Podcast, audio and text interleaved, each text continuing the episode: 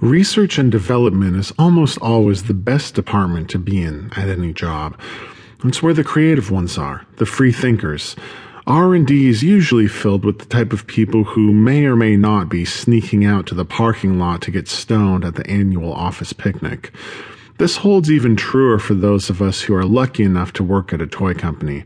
I'm a handsome, rugged adult man, though at 23 years old, I'm still younger than most of my coworkers, and even I can't avoid the childlike glee of spending all day at work playing with puzzles, stuffed bears, and building blocks.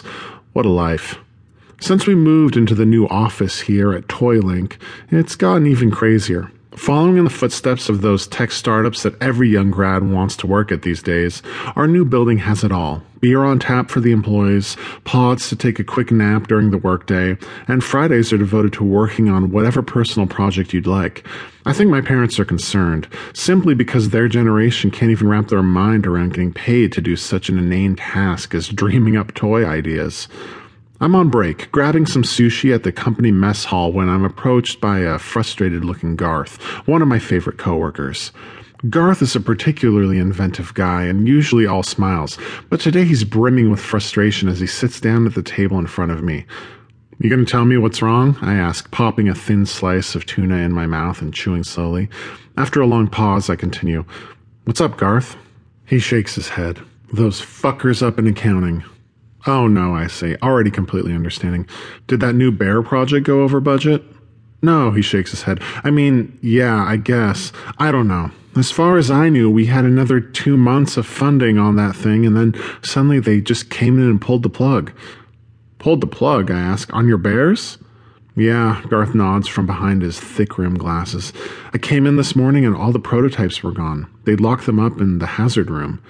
The hazard room was a recent invention by the higher ups, one that still didn't entirely make sense to me. Since moving into this new office complex, several of the toys in research and development had started malfunctioning, becoming hard to program and functionally inconsistent.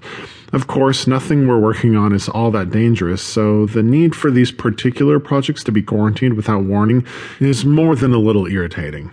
I personally haven't had any of my own work confiscated to the hazard room, but I can imagine that I'd be just as frustrated as Garth. So, what are you going to do? I ask. Start on something new? Fuck that. I'm about to head in there and tell them to give it back, Garth tells me. Whoa, I say, finishing my food and then taking a long drink of my bottled water. That's pretty intense. Garth nods. They should at least tell me why. You want me to come with? I ask, my curiosity getting the best of me. I mean, I'll sit outside the actual meeting, but I'll walk over there with you. Garth smiles. Thanks, Adam. I could use some support. We stand up and I grab my laptop bag. Then we head out into the courtyard that covers most of the ToyLink campus. It's a beautiful day with the sun shining warmly down across the well maintained ground of our lush San Francisco office complex. A cement walkway winds through the series of gardens and tropical vegetation, while a gorgeous patio area for employees to sit and talk over coffee is positioned nearby. If it weren't for the excessive drilling sounds that echo through the air like a constant alarm, this would be heaven.